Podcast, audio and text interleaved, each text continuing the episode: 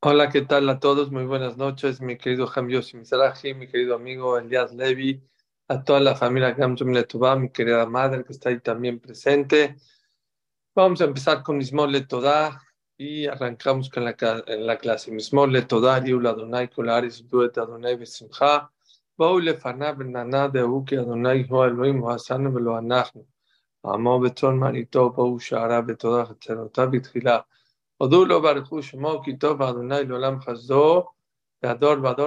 Muy buenas noches a todos. Qué gusta conectarnos y unirnos todos para reflexionar un poquito en estas tres semanas que son semanas de reflexión total. Completamente estas tres semanas no son de depresión ni de tristeza, sino de reflexión. Y Vamos a empezar que esta clase sea para Rafash Lemar Fatanefesh Fatakuf de Abraham Jaim Ben Miriam Rachel, que va a tener que pasar una operación, que Hashem salga todo fácil y rápido para Yedida Ben eh, Ruth, eh, Esther Batzara y Shaul Ben Haná, Betou Shar Jolamo Israel. Como les comenté, estamos ya, eh, pues prácticamente ya a 24, 48 horas del mes más triste del año. Sin embargo, eh, el Shulchan Aruch en Alajot Tisha B'Av dice que el día de Tisha B'Av se llama un día de fiesta. Y no lo puedo creer, porque ¿cómo le puedes llamar al día más triste del año un día de fiesta? Todo el mundo lo pregunta, hay muchas explicaciones, y es uno de los motivos por el cual el día de Tisha B'Av no se dice Tahanunim, no se dice An Hashem, no se dice Vayabor, se dice Yeishem. Entonces, hay varias explicaciones. Hay quien dice por qué este día se va a convertir en un día de fiesta ahora que se construye el Betamikdash. Pero es un poco difícil de entender esa explicación porque, aunque se va a convertir en un día de fiesta, hoy no es todavía un día de fiesta, hoy está destruido el Betamikdash hoy está destruido Jerusalén. ¿sí? Entonces, ¿cómo le puedes llamar un día de fiesta porque se va a construir? Otra explicación es la explicación de Ravolve. Escuchen, esta eh, explicación es poco profunda, pero tiene mucha lección de vida para todos nosotros. Dice eh, Ravolve que existen este, fiestas con alegría y fiestas con tristeza. ¿Cómo puede ser eso? Dice Raf, eh, eh, Rafolbe que el motivo por el cual hacemos las fiestas es para hacer un stop en la vida y conectarse más con Dios. En Pesach por medio de Muná, en Rosh y Kippur por medio de Teshuvah, en Shavuot por medio de Torah y en, en Sukkot por medio de alegría dice así, hay fiestas que te conectan a Dios por tan cerca que estás. Les voy a decir un ejemplo que dice. ¿Cómo una persona puede saber la importancia del sol? Que haya sol en el mundo. Hay dos maneras de cómo saber la importancia del sol. Una, ¿saben cuándo? Cuando estás afuera en la calle y ves el sol y te calienta rico, ¡oh, qué rico! Te das cuenta lo importante que es el sol. Hay otra manera de saberlo, ¿saben cómo? Cuando estás en un búnker y hace mucho frío y no ves el sol, te das cuenta de la importancia que tiene el sol en tu vida. Te congelas, te tiriteas del frío. Señores y señoras, hay dos maneras de cómo dice Rafael B., saber la importancia de la cercanía de tú con Dios. Uno, cuando lo tienes cerca, como en Pesach, Shavuot, en Sukkot, Rosh Hashanah, Shua. Hay otra manera de cómo saber la importancia de Dios. ¿Saben cuándo? Cuando estamos lejos. Dice Rafael B., Tisha B'Av, sí, es un día muy triste, sí, pero es un día que tocamos fondo, que nos enseñó Dios que estamos concentrados en tonterías y creíamos que éramos muy buenos éramos todo lo contrario. Y hay veces en la vida La vida te tiene que estampar para que te caigas, para que reflexiones y eso te haga cambiar. Y eso es una fiesta, porque si no fuera por la destrucción del Betamigdash, la gente a lo mejor se hubiera perdido más, el pueblo judío se hubiera perdido. Y Sarapinko es un ejemplo muy bonito, que había un gran pintor que estaba en la cúspide de una montaña y estaba pintando el, paisaje. cuando ya acabó la pintura, se empezó a alejar para ver cómo se veía la pintura, primero cerca, luego más lejos, más lejos, más lejos, más lejos, así. Y el pintor estaba tan metido en esa pintura que estaba a un punto de caerse al abismo. Y su ayudante le decía, hey, pintor, se va a caer. Pero no lo escuchaba porque él estaba muy metido en donde en la pintura. Le decía, cuidado, cuidado. No lo escuchaba. Un paso más, estaba medio paso para caerse al abismo. Y como no lo escuchaba, ¿qué tuvo que hacer el, el, ayudante? Agarró la pintura y la rompió. Y le dijo, oye, ¿qué te pasa? ¿Por qué haces eso? Dijo, voltea para atrás, mira dónde te ibas a caer, te ibas a caer. Te llamé, te grité, no hacías caso. Tuve que romper la pintura para que reacciones. Dice Rapincos, es lo mismo. La gente en el tiempo del Betamigdash estaba metida su cabeza, ¿saben qué? En pecados, en odios, en adulterio, en asesinatos. ¿Y saben por qué la gente no se daba cuenta lo mal que estaba? Porque daban acá, porque hacían korbanot, porque estaban en el Betamigdash. Decía, bueno, ahorita voy al Betamigdash, hago un sacrificio, un sacrificio y Dios me paga y me perdona. ¿Qué tuvo que hacer Dios? Tuvo que Dios destruir el Betamigdash para que reaccione la persona. Y eso hizo que se reconecte, escuchen bien. Eso se llama Moed Shel. Son fiestas en las cuales reaccionas y te reconectas con Dios. Hay gente, yo conozco libros enteros de gente que ha reaccionado y ha hecho Teshuvah. ¿Saben cuándo? Cuando tuvo muerte clínica, cuando tuvo un accidente grandísimo cuando se salvó de una enfermedad muy grande. Y hay gente y hay libros de gente que hizo Teshuvah cuando hizo grandes negocios, cuando casó a sus hijos, por la buena. Tú decides cómo acercarte a Dios. El que es inteligente, mi jajam le dice David Amelech, el que es abusado, el que es inteligente, cada vez que Dios le manda algo bueno, se acerca a él. Pero hay veces que la vida te estampa, te tira. Y cuando te tira, mucha gente reacciona y se acerca y se reconecta con el Creador. Pero dice Winston Churchill, no es cierto. Hay mucha gente, ¿saben qué hace? Cuando la vida lo estampa y lo tira, se para, se sacude y sigue corriendo en la vida.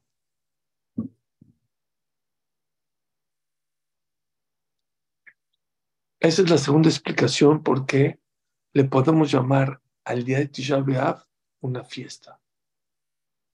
Hay otra explicación que se me ocurrió cuando estaba preparando el show. La verdad es un día muy triste. La verdad se destruyó el primer Betamigdash en Tisha se destruyó el segundo Betamigdash. ¿Saben cuál es la fiesta? ¿Por qué es fiesta? Porque depende de nosotros reconstruirlo. No depende de nadie más que de nosotros si nosotros reflexionamos, si nosotros cambiamos, si nosotros mejoramos nuestras actitudes, el Mashiach va a llegar. El Mashiach depende de nosotros. El Betamidash depende de nosotros, no depende de nadie más más que de nosotros. Dice el Hafetz hay una colecta para la construcción del Betamigdash, para el tercero. Nada más que desgraciadamente esa colecta no es de dinero. Si fuera de dinero, a lo mejor ya se hubiera reconstruido seguramente es de actitud, de buenos, actos, ah, de buenos actos. Pero sí depende de nosotros la construcción del Betamigdash. Y esa es una alegría muy grande, que sepas que la salvación de Jerusalén, el Betamigdash y que donde la Shekhinah depende de ti, no hay fiesta más grande que, que, pueda haber en la vida que, que eso. Aunque Rafhaim Vital le preguntó a Larizal, le hizo una pregunta muy fuerte. Dijo, querido maestro, no entiendo. Rafael Vital vivió hace 400, 500 años. Vean lo que le preguntó a Arizal. Dijo Arizal, maestro, ¿te puedo hacer una pregunta? Le dijo, sí.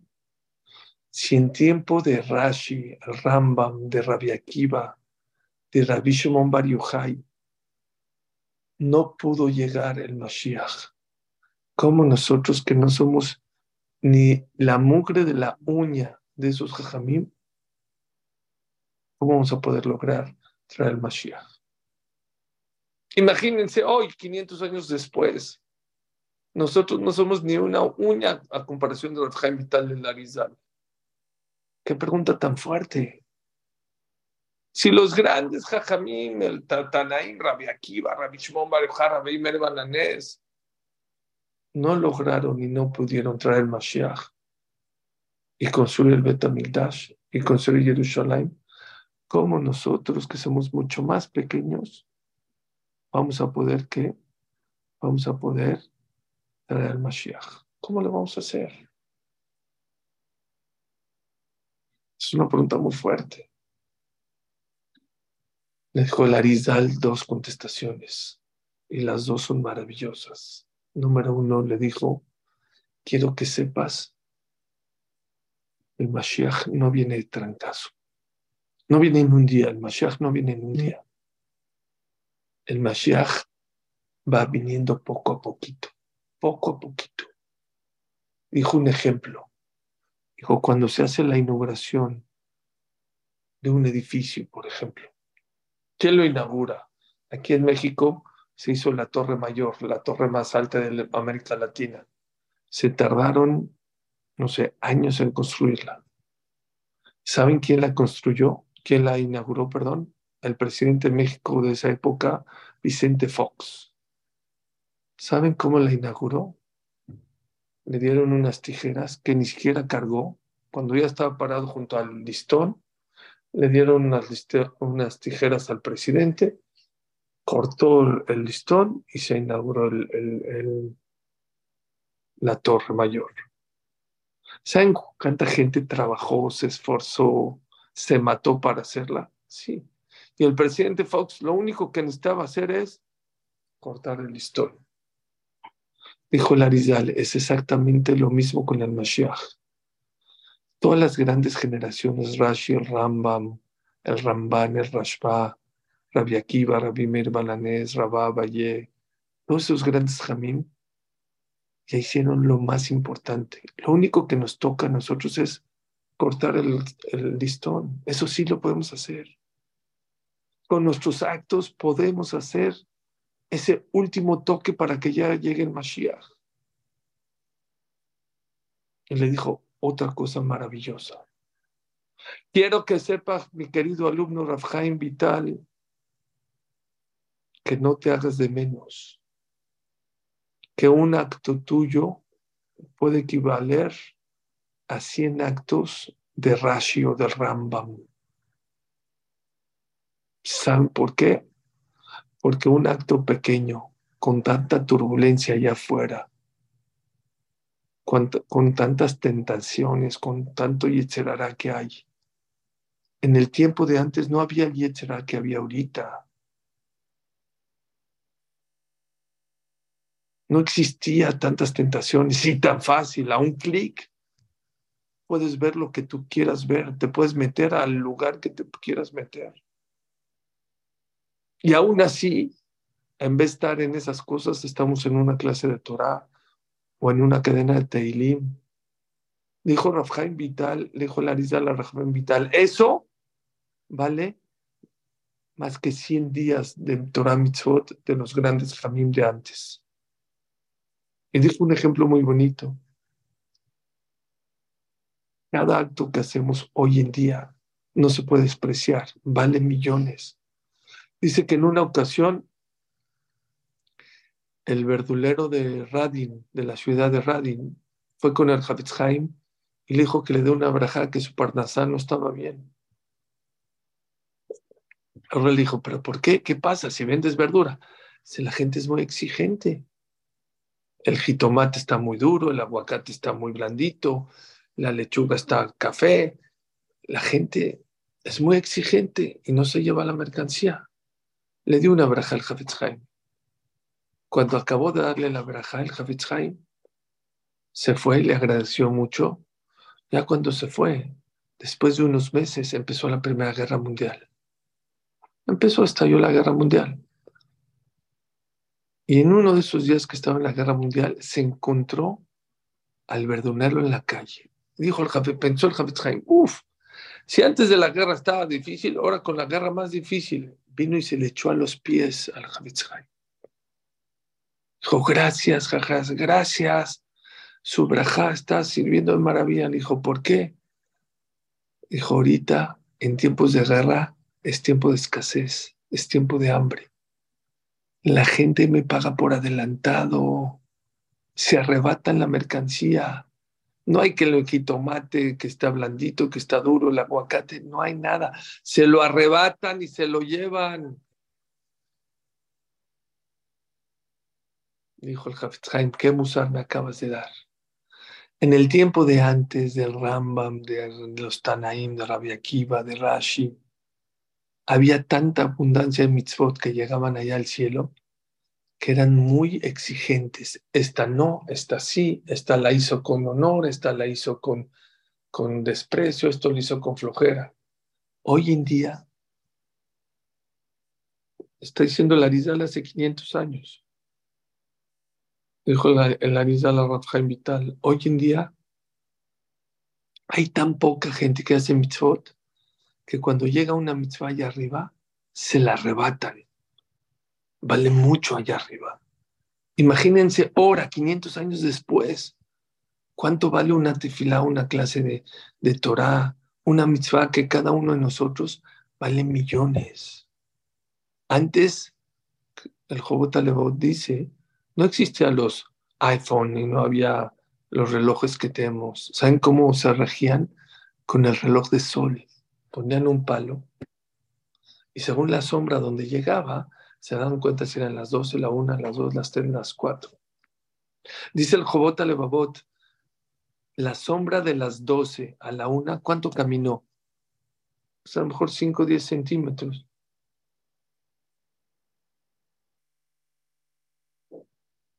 Cinco, diez, cinco, diez este, centímetros. Pero en el cielo, ¿cuánto tiene que caminar? El sol para que esos cinco, eh, eh, para que pueda caminar esos eh, cinco centímetros, miles de kilómetros. Dice el Jobot Alebabot, lo que a ti aquí parece algo chiquito, en el cielo es algo súper grande. Nunca, dice Larizal, desprecies las mitzvot y las mitzvot y los hasadim que hace la persona en este mundo. Todo eso tiene una repercusión muy grande en el Shamay. Por lo tanto, sí podemos construir el Betamigdash, sí podemos traer Mashiach. ¿Saben por qué? O porque los actos son mucho más grandes que los actos de los tiempos de los, de los, eh, de los grandes Jajamim, no porque somos más grandes que los Jajamim, sino por el mundo que estamos viviendo. O si no, porque ellos ya hicieron lo más fácil, ya hicieron el edificio. Ya nada más nosotros nos toca cortar el cordón, ¿para qué? Para inaugurar el Betamikdash. Esas son las dos explicaciones que necesitamos cada uno de nosotros saber para poder construir el Betamikdash. Eso es vital. En estos días dijo Rav, eh, Rav Levistein una cosa más. A lo mejor no lo vamos a construir, pero lo podemos acercar. ¿Saben qué es acercar el Mashiach? a lo mejor no, no, tenemos la fuerza para acercarlo un año, dos años, pero a lo mejor tenemos la fuerza para acercarlo un mes, dos semanas. ¿Saben cuántos sufrimientos y cuántos problemas podríamos evitar en el mundo si logramos acercar al Mashiach? Estas tres semanas tienes que sentir que si cambias, o puedes traer al Mashiach, o puedes cortar ese listón que falta, o por lo menos puedes acercar al Mashiach unas cuantas semanas, o unos cuantos días, o unas cuantas horas. Pero todo el tiempo que no sientes que tus actos traen al Mashiach y construyen el Bet no vas a cambiar. Y para eso Dios nos dio estas tres semanas. Dice Rafael, si todo el año no ponemos atención en las barajot de Boné Jerusalén, por lo menos estas tres semanas. ¿Cuántas veces en la tefilá en Birkat Amazon hablamos de la reconstrucción de Jerusalén? Pon un poco más de atención. Tus tefilot lo pueden hacer, de verdad. Me rompe el corazón Seguramente a ustedes también les llegan las noticias de gente joven que está sufriendo, de gente que está enferma, de gente que no tiene parnasá. Cuando venga el Mashiach, todo eso se va a solucionar. Todo va a estar mucho más claro. Va a haber mucho más abundancia. ¿Cuánto Hilul Hashem? ¿Saben el Hilul Hashem que está pasando? La profanación de Dios. Los Yudim en Israel, los izquierdistas, cómo están comportando, cómo están no, me, me, da pena decirles lo que está pasando. Qué importante es que cada uno de nosotros, de verdad, de corazón, este año ponga atención y que diga, yo voy a acercar al Mashiach. Si no voy a construir el Betamigdash, por lo menos voy a cortar el listón o voy a poner una piedra. Y les voy a ayudar a pensar en tres, cuatro puntos muy importantes que a lo mejor la gente no sabe de cómo puede arreglar y qué tengo que arreglar, porque es, es muy filosófico y teórico. Sí, hay que arreglar, hay que ser mejor. No, no, no. Ahorita les voy a decir en qué podemos arreglar y qué podemos hacer para poder acercar Mashiach o construir el Betamentash. Número uno. He sabido lo que dice la de Masaje Yomá, que el Betamigdash, por, por lo menos el segundo Betamigdash, se estudió por Sinat Hinam, odio gratis. ¿Qué es odio gratis? Ya lo hemos hablado. Hola, ¿qué tal? ¿Cómo estás? Me llamo Suri. Mucho gusto. Tú, este, Moisés Cohen, este, te odio igualmente. Bye. ¿Qué es odio gratis? De las 200 o 200 y pico de personas que están ahorita conectadas. Vamos a hacer una reflexión. ¿Cuántos odiamos? O sea, no entiendo, no se construye el Betamidash porque hay odio gratis. Dos preguntas debo hacer. Primero que tú, ¿a quién odias? Hay gente que no te cae bien, que no la llevas. Así, odio, odio, lo quiero matar. Está difícil. La hora dice que si no se ha construido el Betamidash, quiere decir que no hemos arreglado este punto pero no odiamos. La verdad, no odiamos. Hay gente que te cae mal, hay gente que estás enojada con él, hay gente que... Pero odio.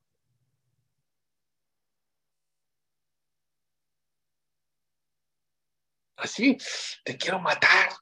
Difícil. Y a lo mejor sí, de las 200 personas, a lo mejor una persona, o dos, o tres, o diez pero la mayoría dice él, odiamos a los demás. El Hafid Haim, ¿saben qué dice? Que es odio, hablar la sonará. Eso es odio. Porque si una persona supiera el daño que hace hablar mal del otro, es como si lo odiaras. Entonces ya se entiende un poquito. Ahora sí ya entiendo por qué el Beta Migdash no se ha construido. Porque odio para la Torah no es te quiero matar, sino hablar la sonará. Entonces, ¿qué tenemos que hacer ahorita para que se construya el Betamigdash? Deja hablar, de hablar la sonará.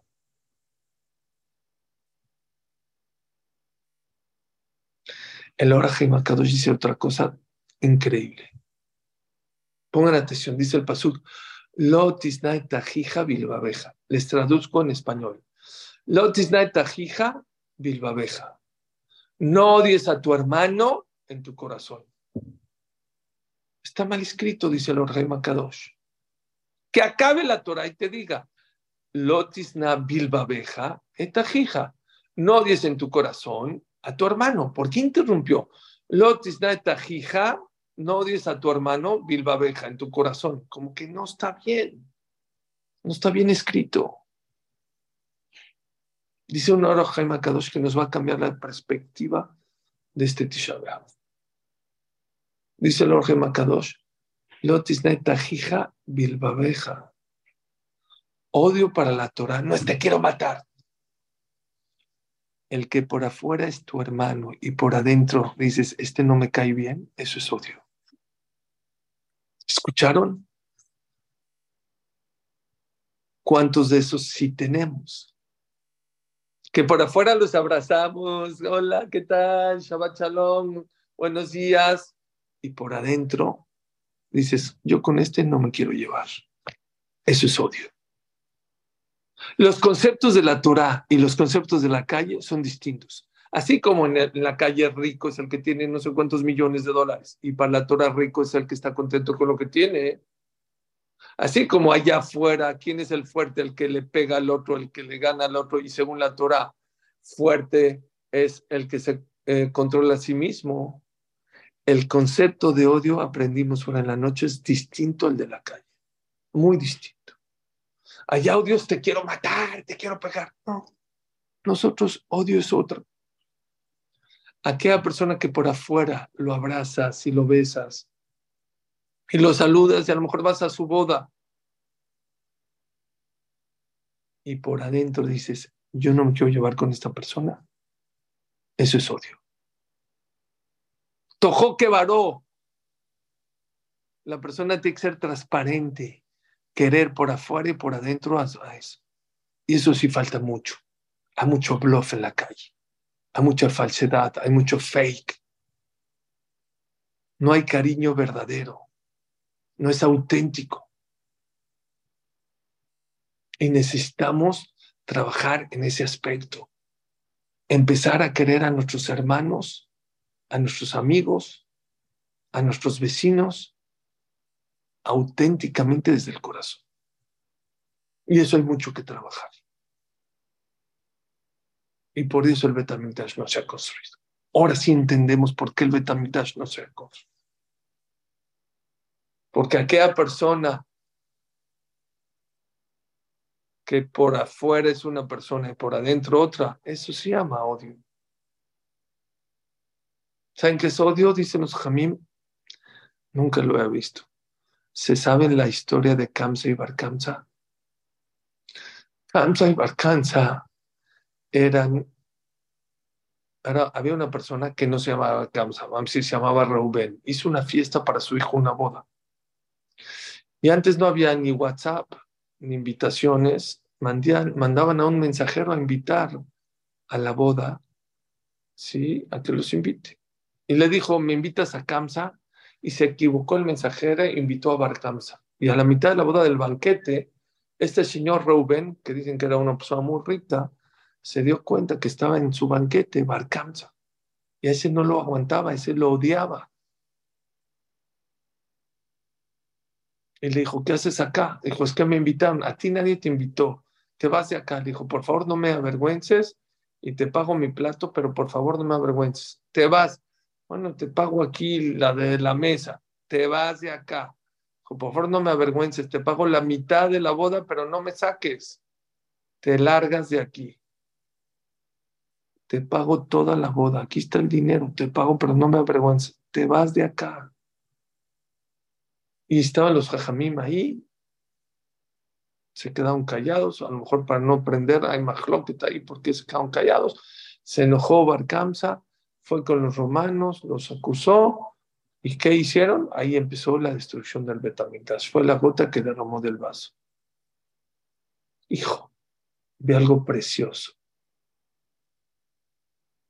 Dice el Hatam Sofer. Dice el Hatam Sofer. Cuando dos hermanos, dos amigos, ni siquiera el día de su alegría pueden estar en paz, es la destrucción del Betamigdash. Si cuando estás en la boda de tu hijo, que estás feliz, contento, que no te fijas en tonterías, sigues enojado con los demás, no puedes invitar a tu hermano, no puedes ser un tu amigo, es la destrucción más grande. Eso se llama Sinat Ok, cuando estás mal, cuando te está yendo mal, cuando no vendiste, no compraste, eh, te sientes mal y te peleaste con el otro, está mal.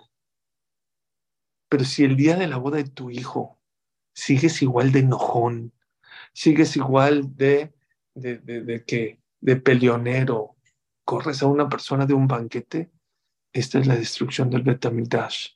Señores, entiendo y se entiende que te puedes pelear con alguien porque estás de mal humor o porque no te fue ese, día, no te fue bien en el negocio o en la vida o lo que sea. Se vale, se vale. Hay veces una persona puede estar de mal humor y se puede pelearlo. ¿Saben qué no se vale?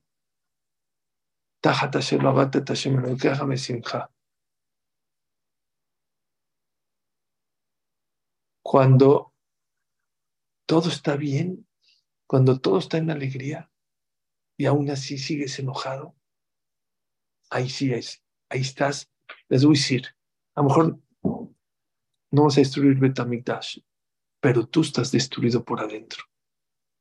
Si en momentos de alegría que estás tranquilo, que ya descansaste, sigues igual de enojón y, de fiera y, de peleonero, traes una destrucción muy grande ya. Y fue lo que pasó. Caniré, que mucha gente estaba aportada como ese Reubén de la fiesta, que a en momentos de alegría no podían estar unidos con sus hermanos, eso es una destrucción. Eso hay que arreglarlo.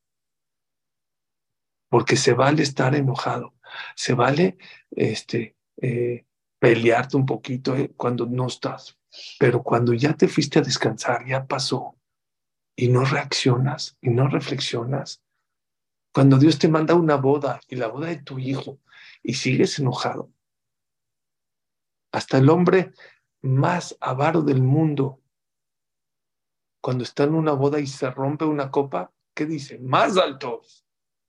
¿Por qué? Porque cuando el corazón está contento, no nos fijamos en tonterías. Cuidado, es una muy mala señal aquella persona que cuando todo está bien, aún así siempre está enojado, sigue peleado, sigue esto, cuidado, está en camino de la destrucción.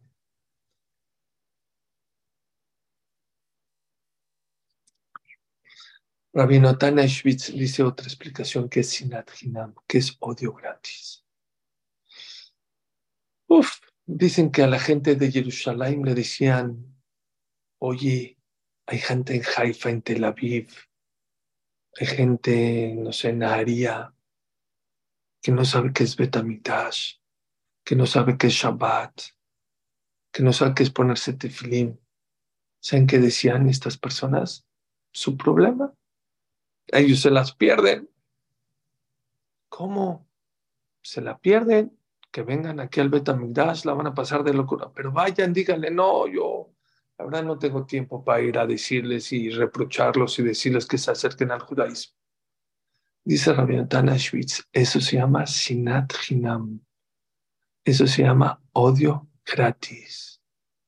Les voy a decir un ejemplo. Imagínense que ahorita el presidente de Estados Unidos o de México Panamá o de cualquier país decide que toda persona mayor de 50 o de 60 años le van a dar mensualmente un apoyo por el tema de la pandemia de mil dólares mensuales. Y vas tú y los cobras. Y le dices a tu amigo, oye, ¿qué crees? Este, o a tu hermano, oye, yo cobré, a ver, lleva tu identificación y también cobró. Y todo el mundo está cobrando. Y hay gente que no sabe. Y no le dices, ¿saben qué es eso? Ese es odio gratis.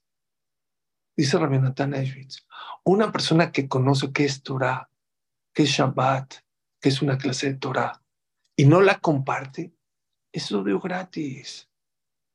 Perdón, antes, para que una persona escuche una clase de Torah o entienda, tenía que saber hebreo, lo tenías que llevar no sé cuántos kilómetros. Ahorita, ¿saben cómo se comparte una clase de Torah? Con un clic. Con un clic.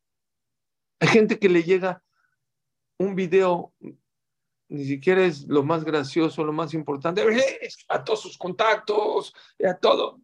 Oye, ¿por qué las tonterías las compartes y por qué no compartes las clases de Torah? ¿Saben ustedes que hay gente que ha cambiado su vida positivamente, no por una clase de Torah, por una frase de Torah? ¿Qué te cuesta? Si una persona va a un buen restaurante,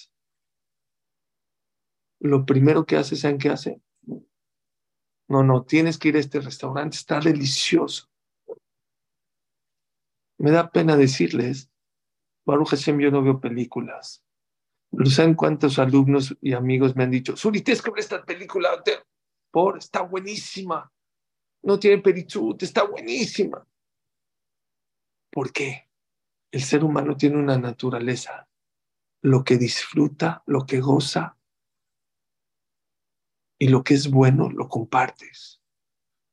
Si te llega una promoción ahorita de dos por uno a Israel o de 50% de descuento, aparte de tú comprar, ¿qué haces? Lo compartes. Si una persona no comparte la Torah, las clases, ¿qué quiere decir? Una de estas dos cosas. O es un egoísta o no valora lo que es una clase de Torah. Porque si valorías lo que hace una clase de Torah, lo compartirías. Todos tenemos un hermano, una hermana, un amigo, un vecino, un primo, un papá, una mamá, un hijo, una hija. No solamente que se las que necesitan una clase de Torah. Están sin rumbo, como dijimos la semana pasada, que están sin brújula, regálales un libro, un tefilín, algo que los conecte con el judaísmo, lo que sea. Invita a alguien a Shabbat a tu casa. ¿Saben cuánta gente ha hecho Teshuvah de ver una casa? No saben, no se imaginan que es un Shabbat, creen que estamos todos dormidos, abrazados, eh, sufriendo a que acabe Shabbat. No saben que cada Shabbat es una fiesta. Ahora sí se entiende por qué no viene el Mashiach, según Rabbi Nathan. ¿Por qué? Porque somos egoístas. Porque no compartimos la Torah que Si una película, un video lo compartes, una promoción, ¿por qué las palabras de la Torah, la dulzura de la Torah no la compartes?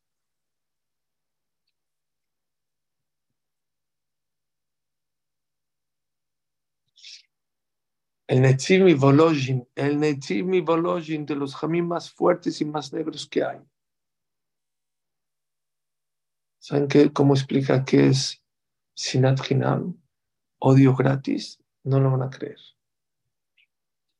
Dice el Netziv Volojin, cuando tú, por ejemplo, eres sefaradí y el otro es ashkenazí, lo odias. ¿Pero, por qué? No, pero, pero, pero ¿por qué? o porque tú eres muy tzadik y el otro no es tan tzadik, ¿por qué lo ves feo? ¿Por qué lo ves para abajo? Dice Midrash que en una ocasión llegó un viejito de 80 años con Abraham vino y comió y tomó y durmió abajo del árbol y descansó. Y ya saben cómo Abraham vino le hacía. Dijo, ¿cuánto te debo Abraham vino? Dijo, depende. Si dices Birkat Amazon y le agradeces a Dios, ni un centavo. Y si no, pues te voy a cobrar. ¿Saben qué le decía? ¿Qué le dijo este, este anciano? Yo no creo en Dios. Yo no digo Amazon ni rezo nada. si quieres te pago. Agarró a Abraham vino, le dio una patada y lo corrió. Dice el Midrash que Dios los regañó al otro día Abraham vino. Dijo, oye, oye, oye, ¿por qué corriste a esta persona? Dijo, ¿cómo? Me dijo que no cree en ti. Dijo, oye, yo llevo 80 años esperando a que reaccione. ¿Y tú en 80 minutos ya lo corriste? ¿Tú quién eres para juzgar a los demás o para ver para abajo a los demás? No tienes derecho. Eso se llama sinat hinam. Sí los puedes acercar, sí, pero juzgar ver para abajo, jamás. Según el Netzim y Voloshin, ese es el problema, que te crees muy tzadik y ves a los demás para abajo. Eso estás equivocado. No puedes juzgar a los demás para abajo. Los puedes acercar, los puedes invitar, les puedes hacer mitzvot, pero ver para abajo y juzgarlos no es la manera. Eso se llama sinatria.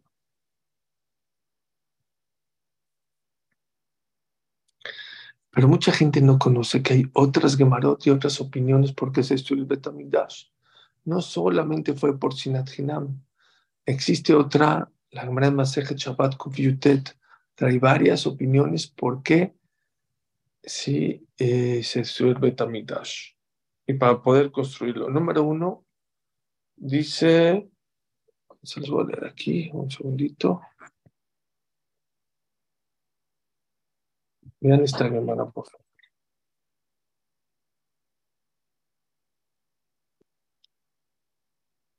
Dice la hermana Masejet eh, Shabbat Kubiutet. Amar Rabamnuna. Dijo Rabamnuna. Lo Harba Yerushalayim era Bishbil et el Betraban. No se destruyó el Betamidash, sino porque los niños menores de 13 años dejaron de estudiar Torah. Y aquí hay un punto muy importante que mucha gente no sabe. Estudiar Torah es de las cosas más maravillosas que hay en el mundo. ¿Sabían ustedes? Lo que la gente no sabe es que la Torah de los niños es una Torah que protege a Clan Israel. Está escrito en la Gemara, ahí justo en la Gemara en Shabbat Kubiutet, está escrito en la Gemara Masejet Shabbat que los niños, como no tienen pecados menores de 13 años, su Torah es muy, con mucha tara, con mucha pureza. Por lo tanto, tiene muchísima, muchísima protección. Señores, qué importante es que la persona no solamente estudie Torah, sino haga que sus hijos estudien Torah. Es una Torah que protege al mundo entero. Dice la Gemara en Chapat que si el Mashiach viene y los niños están estudiando Torah, no se les puede interrumpir a los niños a decirles, señores, ya llegó el Mashiach. Le decimos al Mashiach, te me esperas en la puerta no hagas ruido, deja que los niños acaben de estudiar Torah y ahora sí les avisamos que ya llegó el Mashiach. No es suficiente motivo decir al Mashiach ya llegó para interrumpir a los niños que están estudiando Torah. Eso es de las protecciones. Ya saben que la Torah protege a la persona. Es de las cosas que más protege a la persona. Pero principalmente la Torah de los niños que no tiene este, pecados, tiene muchísimo muchísima protección. Dice Rav Shimshon Rafael Hirsch, cuando llegó a ser Rab de Frankfurt en 1849, saben, Rav Shimshon Rafael Hirsch era de los grandes jajamim de Europa y lo hicieron Rab de todo Frankfurt en 1849, era un gran filósofo también, y le pidieron que construyera un Betagneset dijo, antes de construir un Betacneset, hay que hacer una yeshiva para que los niños estudien Torah. ¿Por qué? Dijo así.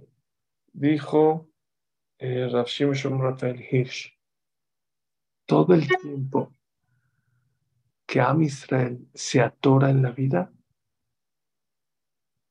es porque no le están dedicando y no están viendo por los niños. Cuando Am Israel ve por los niños, Akaush Barhu saca a Am Israel de los problemas. Dice el Tosafot en Masejet eh, Yevamot, Brakra de Abua. Los hijos son las piernas de los padres. ¿Hasta dónde vas a llegar después de 120 años? Hasta donde lleguen tus hijos. Aparte que protege, aparte es lo que te da altura. No es hasta donde tú llegaste, sino a donde llegaron tus hijos. Por eso dice la que Resh Lakish, cuando había una persona que fallecía y dejó buenos hijos, no lloraba por él. Dijo, esta persona no ha muerto, al revés, sigue creciendo y sigue creciendo. Mucha, mucha gente se ha desconectado, se ha quitado la responsabilidad de enseñarle a sus hijos que estudie Torah. El Rambam dice que en Alajot Talmud Torah que las primeras palabras que hay que enseñarle a un bebé cuando habla no es ni papá, ni mamá, ni abue, ni abuelito, ni abuelita. Las primeras palabras que una persona tiene que decir, enseñarle a sus hijos cuando nacen es Torah, Tzibalanu, Moshe, Morashá, Keilat, Yaakov. Esas son las primeras palabras que le tienes que enseñar a tu hijo. Torah, Tzibalanu, Moshe, desde que empieza a hablar tu hijo ya le tienes que enseñar y eso te trae protección, y eso te trae verajá, y eso te da altura y eso es lo que te va a llegar a ser grande en el Olam Abba. Ese es uno de los motivos que dice la Gemara por qué se destruyó Jerusalén. Hay otro motivo.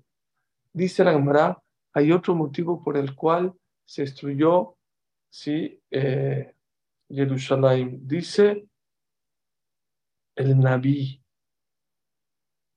en Yeshayahu Perek Habet Pasuk Bet. Vaya que Ham, que Cohen, que Evet, que Adonab, que Shibha, que Gibilta, que Cone, que mujer, que Malve, que lo ve, que no sé, que Asher Nashabo. Dice la Gemara, Ama Rabamnuna. ¿Por qué se destruyó el Betamidash? Porque la gente no diferenciaba entre el chico y el grande. Todos son iguales. Y eso es lo que dice el Naví comparaban a un Cohen con un esclavo, o a un patrón como una esclava, o a un comprador como un vendedor, o a un prestamista como el que le prestaban dinero. Uno de los problemas de esta generación, ¿saben qué es? Que no sabemos dar los rangos correctos de honor a las personas. Hoy ya no hay padres, ya hay amigos. Es un error muy grande eso cada uno de nosotros tenemos que saber que al padre y a la madre no son tus amigos, son tus padres. Cabe de tabija betimeja, tienes que respetar a tu papá y a tu mamá, a los jajamim. A todo mundo lo quieren ver. Perdón, ya hasta los animales ya tienen derechos casi igual que los seres humanos. ¿Qué está pasando en este mundo? Dice ah, dice Shabbat, uno de los motivos por el cual se estudió el Betamigdash, ¿saben por qué es? Por eso, porque no sabemos dar cabot a la gente, darle el cabot y el honor a cada uno como se merece. Hay una señora que estuvo en la Shoah y perdió a toda su familia y salió de la Shoah y después conoció a un señor que también perdió todo, a su esposa y a sus hijos en la Shoah, y se casaron. Y hace como unos dos años, esa señora, la señora Shoshana, cumplió 104 años. Y tenía hijos, mashallah, hijos, nietos, bisnietos. No saben qué familia tan maravillosa. Le preguntaron a la abuela o a la bisabuela, ¿qué quieres de regalo? ¿Qué quieren que pidió? Seguramente lo vieron ahí en las redes. Una foto en el Cote La Maraví con toda su familia, hijos, nietos y bisnietos. Esa es la mejor venganza para Hitler. Él dijo que iba, la solución final va a acabar con todo el pueblo Israel. Te equivocaste, Hitler. Entonces así pidió. Pidió una foto y seguramente la vieron y si no, luego la buscan pero por ahí debe estar la foto de la señora Susana con toda, toda su familia. Decenas y decenas de hijos, nietos, bisnietos, tataranietos. Le preguntaron a ella, ¿por qué usted cree que Dios le dio el mérito no solamente de pasar los 100 años, llegar a los 104 años y aparte tener esa descendencia tan bonita, todos casados, nietos, bisnietos, una familia blainará hermosa. ¿Saben qué contestó? ¿Qué creen que contestó? Dijo, porque siempre fui una mujer muy respetuosa de mis padres. Yo no tenía para comer, pero cuando yo salí a trabajar, lo primero que hice, ¿saben qué es? Fui y le di el dinero a mi mamá. Fui, le di dinero a mi papá. De las pocas mitzvot que hay en la Torah con pago de larga vida en este mundo, es cabe de tabija betimeja. Respeta a tu padre y a tu madre. Uno de los motivos por el cual no fue suficiente que Hashem proteja al pueblo de Israel del enemigo es porque no supimos respetar y darle el cabot a la gente. También la cámara dice a los jajamim.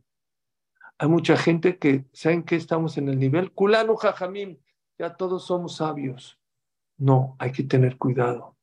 Hay que saber que cuando tu papá o tu mamá o tu jajam entra al recinto donde estás sentado, te tienes que parar hasta que tu papá, hasta que tu mamá o hasta que tu rabino llegue a su lugar.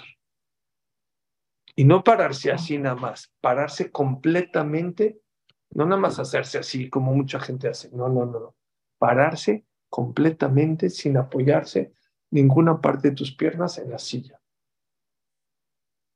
Y eso protege, señores, señoras, díganme ustedes dónde hay, dónde compras un seguro de vivir, de vida sí, pero el seguro de vida es para la muerte, no es para vivir. Nadie te asegura la vida.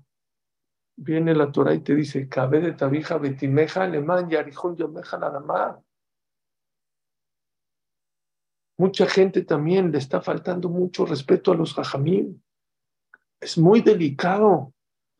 Dice el Pirkabot, los jajamim son como el fuego. Si te acercas demasiado, te quemas. Y si te alejas, te congelas. Hay que saber tener la distancia correcta para escuchar, aprender de los jamín, pero para respetarlos.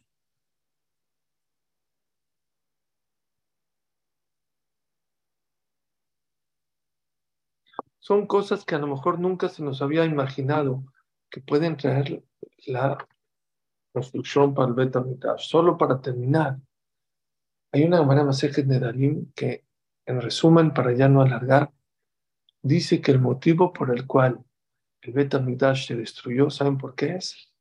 Por una cosa. Porque la gente no valoraba la Torah.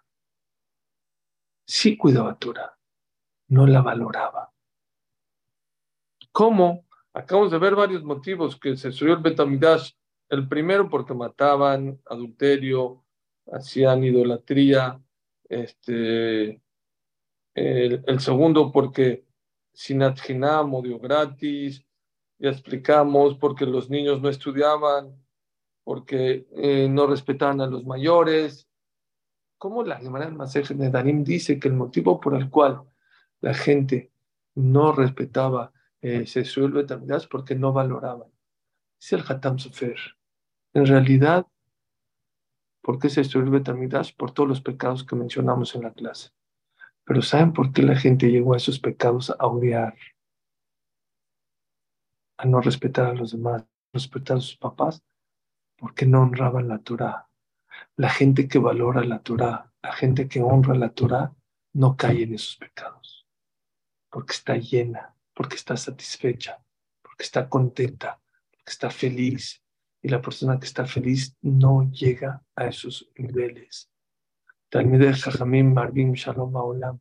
Los de Jajamim traen paz a este mundo.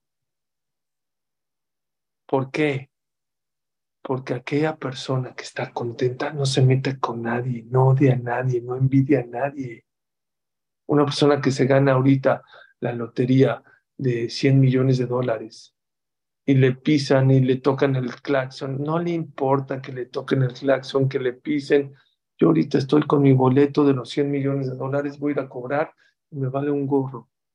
Dice el Hatam Sofer, aquella persona que está contenta, que valora el estudio de la Torah, que valora su, clase de Torah, su, sus mitzvot, las 613 mitzvot, ¿qué creen?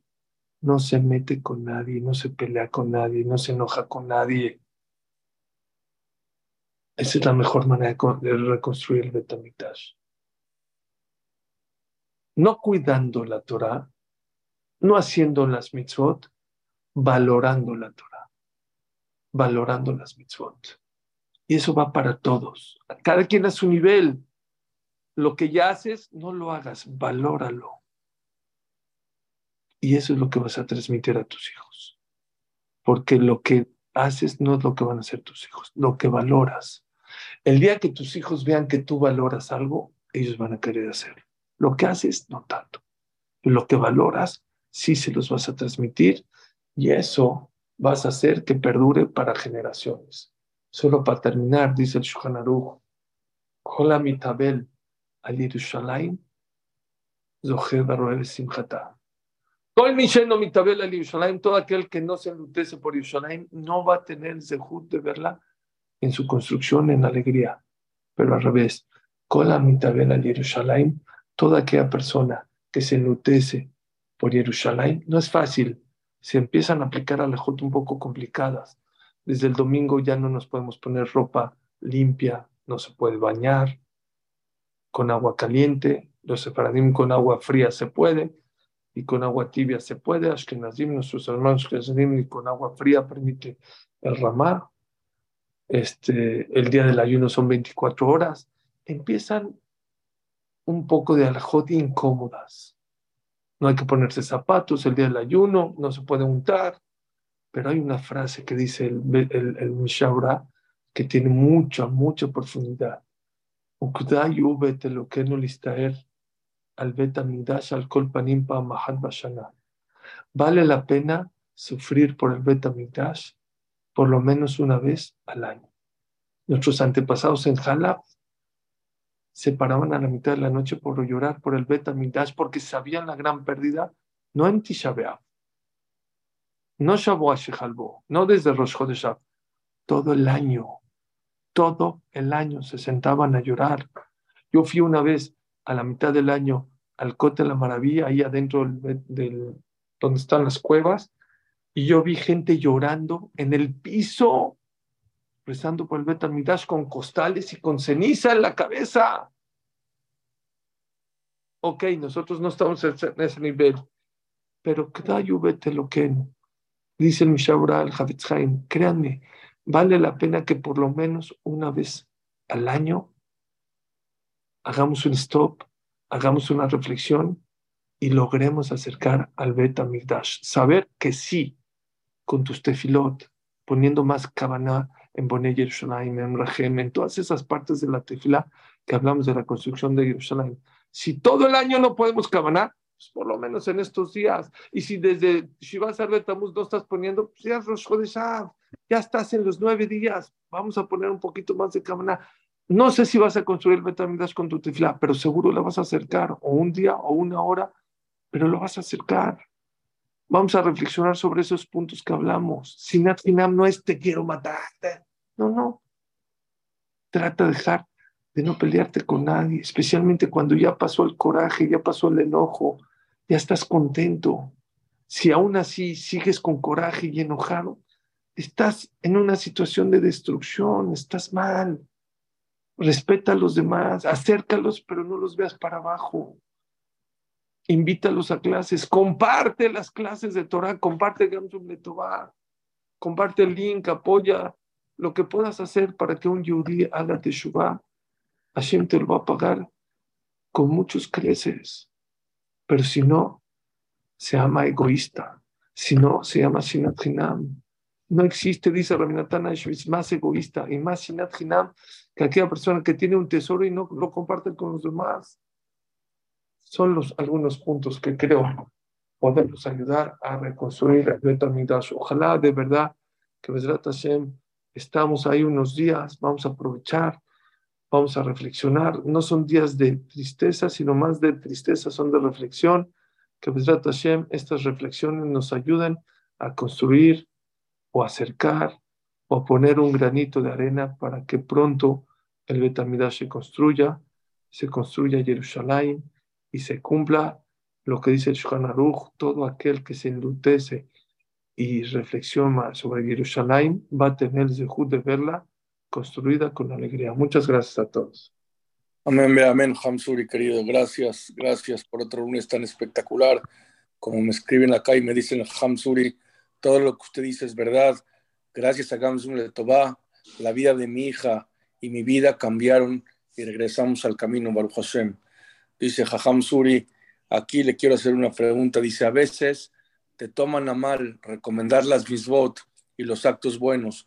Cuando le pides a alguien que lo hagan, te lo toman a mal. ¿Cómo hacer con esas personas? Dice. Dice David Amelech, Hashem. Siempre en cosas de espiritualidad, la persona tiene que tener la autoestima alto y no fijarse, no importa.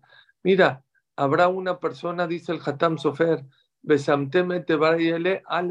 y pondrás las palabras de la Torah sobre tu corazón. Pregunta el Hatam Sofer, ¿por qué sobre? Dentro de tu corazón. ¿Por qué sobra? Dice, hay veces la, el corazón de las personas está tan duro que no les entran las mitzvot, que no les entran las clases, que no le entran, pero no se van a la basura, se quedan encima, encima, encima, encima. Y llega un momento que se hace blandito, ¡pum! Y todo cae y ablandece y hace. Uno no sabe, uno no sabe. Y si a esa persona no le sirvió, a lo mejor a otra persona. Ahora, si siempre hacemos los mismos, los resultados van a ser los mismos. Tiene que, tenemos que tener varias estrategias de cómo hacer que la gente escuche o se acerque o lea un libro de Torah. Pero bueno, sí hay muchas maneras de cómo y no importa. Aunque te digan que no, tú estás... Es más, le voy a decir algo más. Dice el Benishai que Hashem ya determinó el Olam Abba de cada Yehudi. Y cuando un Yehudi no quiere estudiar Torah, ese Olam Abba no se puede desaparecer, ya existe. ¿A quién se lo da? A aquellas personas que le reprocharon a los demás y no hicieron caso, te quedas tú con ese Olam Abba. Si él no lo va a querer tomar, ese Olam Abba que le pertenecía, que Dios creó para esa persona, Dios te lo va a mandar a ti. Entonces, que se ría, que se burle, que se enoje, pero ¿qué creen? Tú te vas a quedar con su parte de Olamapá, que se Dice aquí, sabemos que ya empezaron las tres semanas de tristeza, pero teniendo Gamsum Letová y a Hamsur y Katán se convierte en alegría, dice acá. Gracias por escribir, me piden la cartelera. Con mucho gusto, mañana Hamus Alfie, el miércoles Hamslomo Benjamu, el jueves Hams Isaed y así seguimos toda la semana. Dice Jajam, el mismo comportamiento hay que hacerlo con los Goim. 100%, siempre. Aquí Dush Hashem con los Goim también, claro. La persona tiene que ser buena, tiene que ser buena con todo mundo. No nada más con los Yudim, con todo mundo la persona tiene que ser buena. Gracias, Hamsuri, gracias por esta clase espectacular, por otro lunes tan especial. Saludos, dice aquí a Rav Katán, muchas gracias por compartirnos lunes de alegría, lunes de luz. Gracias a todos, familia Gamsun Letová. Gracias a Hamsuri, que donde quiera que estés, está repartiendo Torah en todo el mundo. Baruch Hashem, que Hashem te bendiga y gracias por alegrarnos. Y nos vemos el próximo lunes, familia Gamsun Letová. Nos vemos mañana, Besat Hashem, como Hamosh Alfie, a las 8 de la noche, hora de México. A Hamsuri, gracias por tu participación. Gracias, porque en estos días es muy importante escuchar a alguien que sabe transmitir y hacer que los días de tristeza se conviertan en días de alegría con sabiduría de la Torah. Gracias, Hamsuli. Gracias, mi querido Elías. Gracias, Hamios y. Que Hashem los cuide, los proteja, los bendiga a todos. Mucho éxito en todo, mucha verajá y aslajá. Veo gente de Perú ahí, la señora Berta Kogan, Fanny. Veo gente también ahí de, de están en España o en Melilla, por ahí. Es Hashem, puras, puras alegrías.